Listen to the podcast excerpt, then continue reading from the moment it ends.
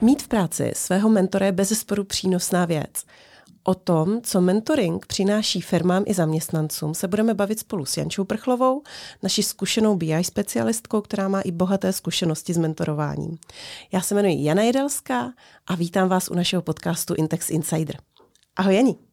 Ahoj Jani. Jani, četla jsem, chytré hlavy říkají, že 97% lidí, kteří mají zkušenosti s mentorováním, že jako někdo mentoroval, říká, že je to jako pro ně prospěšný. Co ty zbylí 3%? No, ti mají špatného mentora. Já si upřímně, když to vztáhnu na Intecs, nedokážu představit, že by mi neměl někdo z mých kolegů co předat. Takže vím, že všichni by byli pro mě jako přínosní mentoři, takže rozhodně špatný mentor. OK. A jak se pozná špatný mentor? Určitě vyvíjí tlak, není přínosem v tom smyslu, že nepomáhá tomu svému svěřenci, ale spíš ho nechává plavat, spíš ho dusí, než aby ho podpořil a nechává veškerou aktivitu na tom mentí. A mentí je člověk, který je mentorovaný. Ano. Pro jistotu. Ano.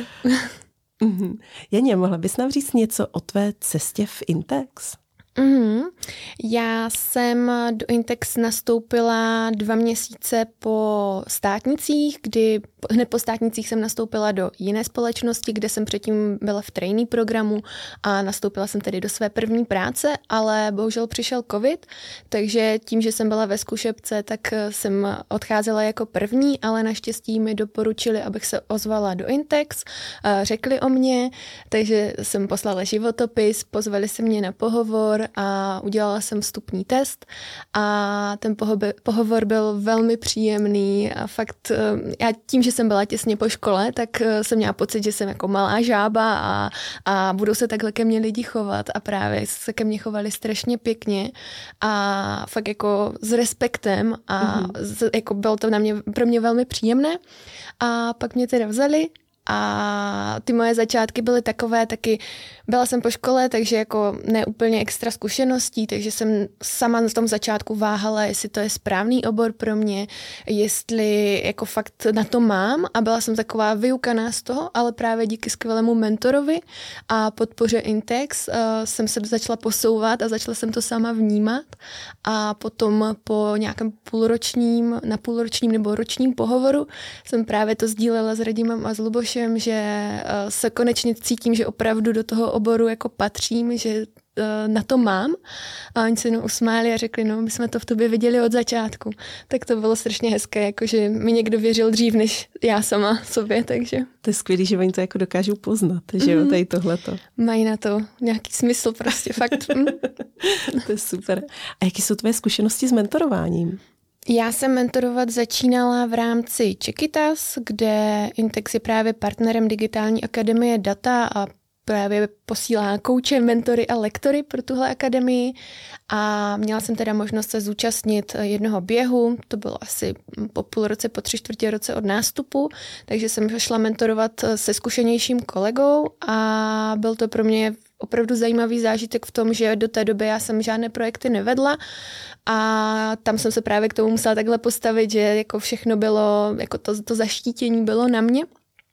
A byla to zajímavá zkušenost a hlavně mi to přineslo i ten pohled v rámci toho mentí, že jsem viděla na těch holkách, že dělali stejné, nechci říct úplně chyby, ale reagovali stejně jako já, když jsem začínala, takže pak jsem šla za svým mentorem a omluvila jsem se mu, že to se mnou muselo být opravdu náročné, protože jsem mu uprostřed dne zavolala, že ty čísla nevycházejí. A jako, jaké čísla, na jakém projektu, o čem mluvíš? A no ty čísla, co jsem měla za úkol. Takže jsem to brala jako ty svoje úkoly, jako středobod vesmíru, takže to jsem se pak omlouvala, že fakt to neměl lehké. To je super, že si to takhle člověk jako uvědomí zpětně. Ale jaký jsou teda ty nejčastější chyby těch mentí? To není úplně chyby, ale spíš, že se stydí za to, že něco neví, takže se radši neozvou.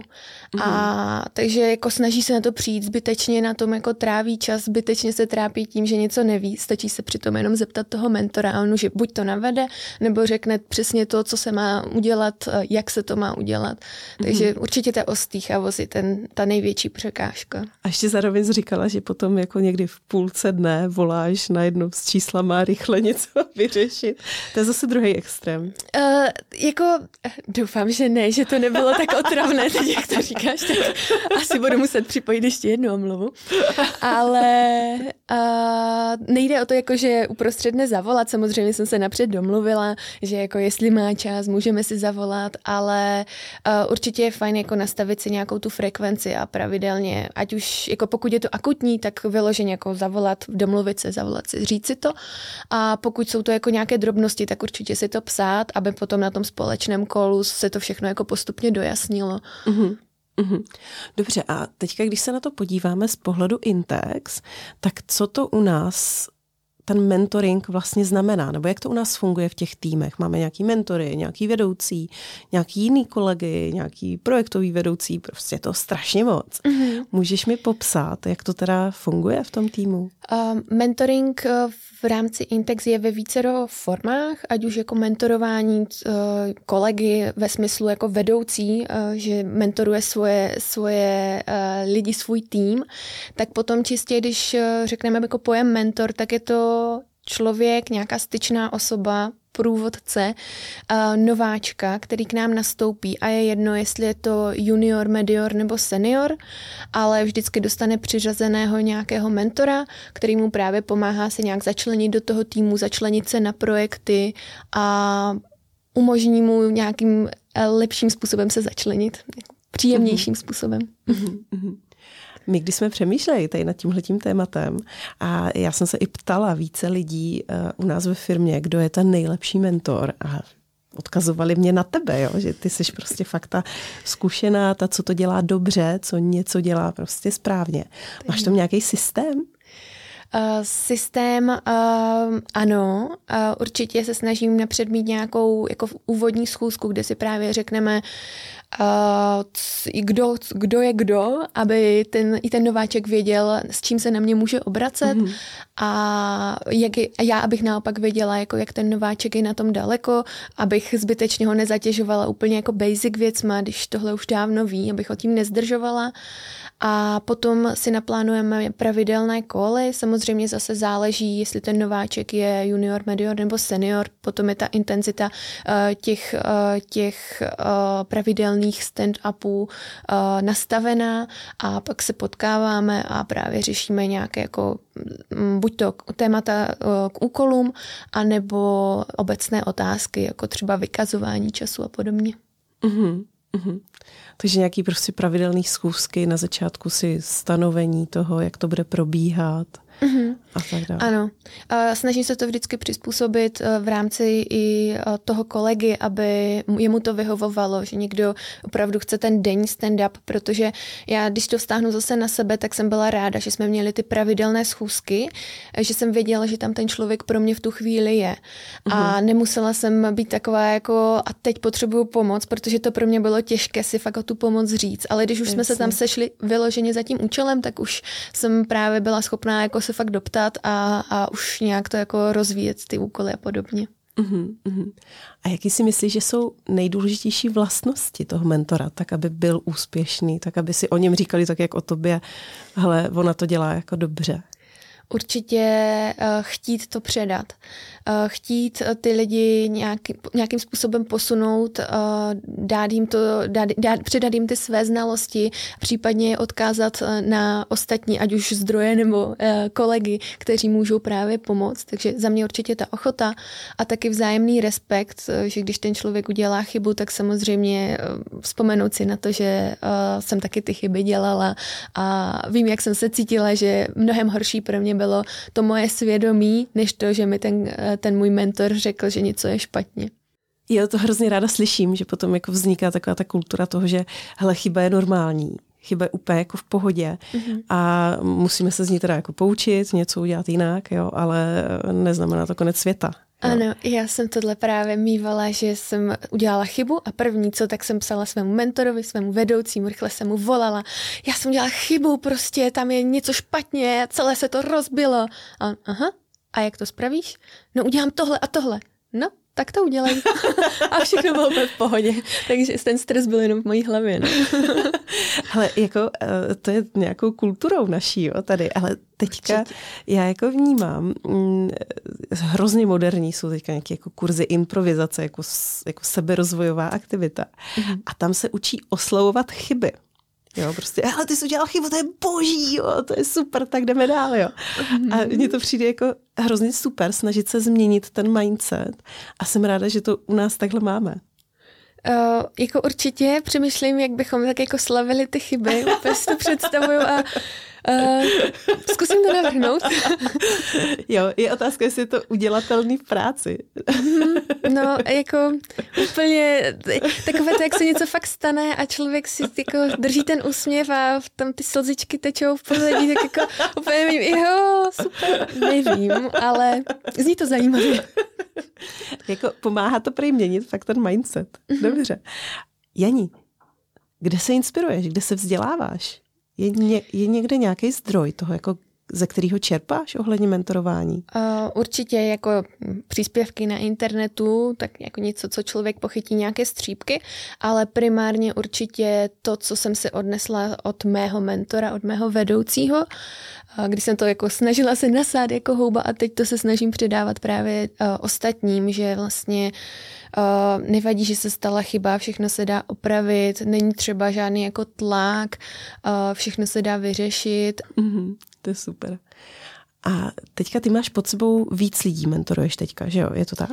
Ano, aktuálně vyloženě mám jednoho člověka, vyloženě, když jsem mentor a pak mám ještě dva kolegy, už pokročilejší ten mentoring. Už spolupracujeme delší dobu. Jednáš se všema stejně, nebo jakým způsobem jako to nastavuješ, tu práci s nimi? A nastavení je asi obdobné, ale postupem času se to vyvíjí právě tak, aby to bylo vzájemně příjemné, aby to vyhovovalo oběma. To znamená, třeba s jedním kolegou jsme teď omezili schůzky z každodenního stand-upu. Máme třikrát do týdne schůzky, a protože spolupracuje na jiných projektech než já, takže není to vyloženě, že bych mu potřebovala zadávat práci, ale spíš vyloženě jsem už jenom k ruce. A pak mám kolegyni, se kterou se potkáváme každý den, případně když je něco akutního, tak si zavoláme i přes den. A pak mám úplně nováčka, ale ten je na mediorní pozici, takže je tam vyloženě jenom, když je potřeba něco zodpovědět, tak se mě zeptá, napíše nebo osobně, takže tam je to ten kontakt, jako bych řekla, minimální. A existuje vůbec nějaký bod, kdy si řekneš, hele, tak už stačilo, už mentora nepotřebuješ, jdeme dál, jo, budeme bez sebe? Není to vyloženě nějaký bod, ale spíš nějaký přirozený vývoj. Pokud s tím člověkem zůstávám na projektech, tak samozřejmě ta spolupráce pokračuje dál, když ta forma se lehce mění, ale takže jako třeba frekvence se právě snižuje těch stand-upů nebo ten přístup, a nebo je to právě, že tak postupně ty schůzky už omezujeme, a nebo jako už se ten člověk neozývá, ale samozřejmě i to pokračuje potom do budoucna v tom, že třeba plný nováček je v rámci backendu, takže když by potřeboval něco jako ve frontendu, tak ví, že jsem jako ta styčná osoba, která ho mentoruje, takže by šel primárně třeba za mnou. A ty máš svýho mentora? Ano, já teda ho vnímám jako svého mentora, je to můj vedoucí a jsem maximálně spokojená a nadšená, protože je to opravdu člověk, který právě mi byl vždycky oporou, ve všem mi pomohl, nikdy na mě nekřičel, to já vždycky říkám s oblivou a všichni jako, proč by na tebe měl křičet, no prostě je na mě strašně hodný a opravdu mi pomáhá. A vlastně doteďka, když potřebuju, i když úplně na jiném projektu, tak potřebuju poradit, tak se se mnou zavolá a už to, že prostě mi věnuje ten čas, stačí, že mě naťukne, nepotřebuju celé řešení, prostě naťuknout a tak to mi fakt pomáhá. No. Mm-hmm. A v čem vidíš ty výhody toho mentorování? Určitě v rychlejším začleněním na projekty a nějakém začlenění v rámci Intecs, v rámci seznámení s kolegy a nějaké ty interní procesy. Dovedeš si představit, že bychom to třeba jako nedělali? Jako bylo by to hrozně smutné a hodně bychom se ochudili, jak ty nováčky, tak i sami sebe, protože i ten mentorovaný se vlastně posouvá zároveň s tím nováčkem, protože je to sice jiný druh jako seberozvoje, ale pořád to toho mentorovaného taky posouvá. Takže si myslím, že by Intecs nebyl Intecs, kdyby tohle neposkytoval. No. A v čem tě to posouvá? Mě určitě v komunikačních dovednostech, že není to takové, jako člověk má nějaký úkol, tak si ho sepíše a zpracuje ho. Jenže když už to musí předat druhému, tak už u toho sepisování toho zadání a komunikace s tím druhým třeba narazí vyloženě na něco, že jako úplně není v tu chvíli domyšlené, kdy se sepisuje to zadání. Takže mi to pomáhá právě to formulovat lépe. To je super, to jsou skvělý jako posuny. Dobře. Jani, jaký jsou podle tebe nejčastější chyby u mentorování? Chyby? Asi to, že toho mentí ignorujeme, že se mu nesnažíme být k ruce, že ho nepodporujeme a nevyvíjíme tu iniciativu, protože samozřejmě teď to hodně vztahuje jako na juniory, ale ten člověk má pocit, že toho neví dostatečně, aby byl třeba schopen splnit ten úkol, ale na druhou stranu se cítí hloupě se na to zeptat, jako na to, jak má pokračovat, takže je takový jako pasivní, trápí se a zbytečně na to tím tráví čas, když zavolá tomu mentorovi, tak to vyřeší během 1 minuty, protože prostě mu tam chybí nějaký ten jeden dílek, který to všechno spojí. Dobře, teďka pojďme trošku od chyb k tobě. Jo. Stal se ti někdy nějaký fail? Nebo jaký největší fail se ti stal? Fail... No, asi tak jako největší bude, že jsem předávala úkol, domluvili jsme se přesně na zadání, snažila jsem se to kontrolovat, jestli to bylo splněno a všechno bylo super a měl přijít den nasazení na produkci. Měla jsem potvrzené, že teda na testu to proběhlo v pořádku. Když se to nasadilo na produkci, tak to celé zhavarovalo a přestalo fungovat a kolega odjel na dovolenou a to jsem měla pocit, že to bude hodně těžké, ale nakonec jsme během 2 dnů jsme to dali všechno dohromady. Naštěstí to bylo před víkendem, takže do pondělka bylo všechno v pořádku a zákazník si ničeho nevšiml, takže to bylo nakonec dobré, ale v tu chvíli ta beznaděj bezmoc, to byl takový ten úsměv a slzičky. Jo, tak to chápu. Dobře, nesmazali jste všechny data z produkce, jo? Ne, to by ten úsměv určitě nebyl, to jako... Jasně, to by byly jenom slzičky. Jasně. No dobře, a teďka by měla nastat ta chvíle, kdy z toho plyne nějaký poučení, jako jo? Ano, to jsem si rozhodně odnesla. Určitě všechno si otestovat a ověřit, že teda to na tom testu všechno klaplo. Jani, jsou nějaký výzvy, který v rámci mentorování musíš překonávat? Já jsem velký introvert, takže pro mě největší výzva je jako být ta aktivní osoba, která jako ty rozhovory vede. A jinak taky samozřejmě to přizpůsobení jednotlivým lidem, tak aby to jako pasovalo, aby někdo to nebral právě jako přítěž, to mentorování, to, že si s ním chci o něčem povídat, ale aby to opravdu bylo vždycky přínosem. A právě, aby to ten člověk jako přijímal pozitivně i třeba tu negativní zpětnou vazbu. Jo, jako my máme na tebe samou pozitivní, co se týká mentorování, takže tyhle ty výzvy zvládáš velmi dobře. To jsem ráda. Dobře, Jani, poslední otázka. Jaká je tvoje nejoblíbenější písnička? Ne. Já kromě toho, že jsem introvert, jsem i hudebně hluchá, takže tohle je velmi špatné. Asi bych řekla Chci zas v tobě spát od Lucie. A to je hezká písnička. Je. Docela oldies teda to je. Ano. A já si ji zpívám, když jedu z Brna nebo do Brna a mám pocit, že ty kolony pak nějak ubíhají rychleji. Nevím, jestli to je tím, že mám otevřené okýnko. Nevím. Všichni řidiči chtějí být rychleji doma najednou. Nevím. To je super. Ta písnička je skvělá. A Lucie, já mám pocit, teďka začala nějak znova hrát, ne? Nebo že měla nějaký koncerty? No. Určitě. Okay. Jani, moc děkuju, ráda jsem si s tebou popovídala. Já moc děkuju. Ahoj. Ahoj.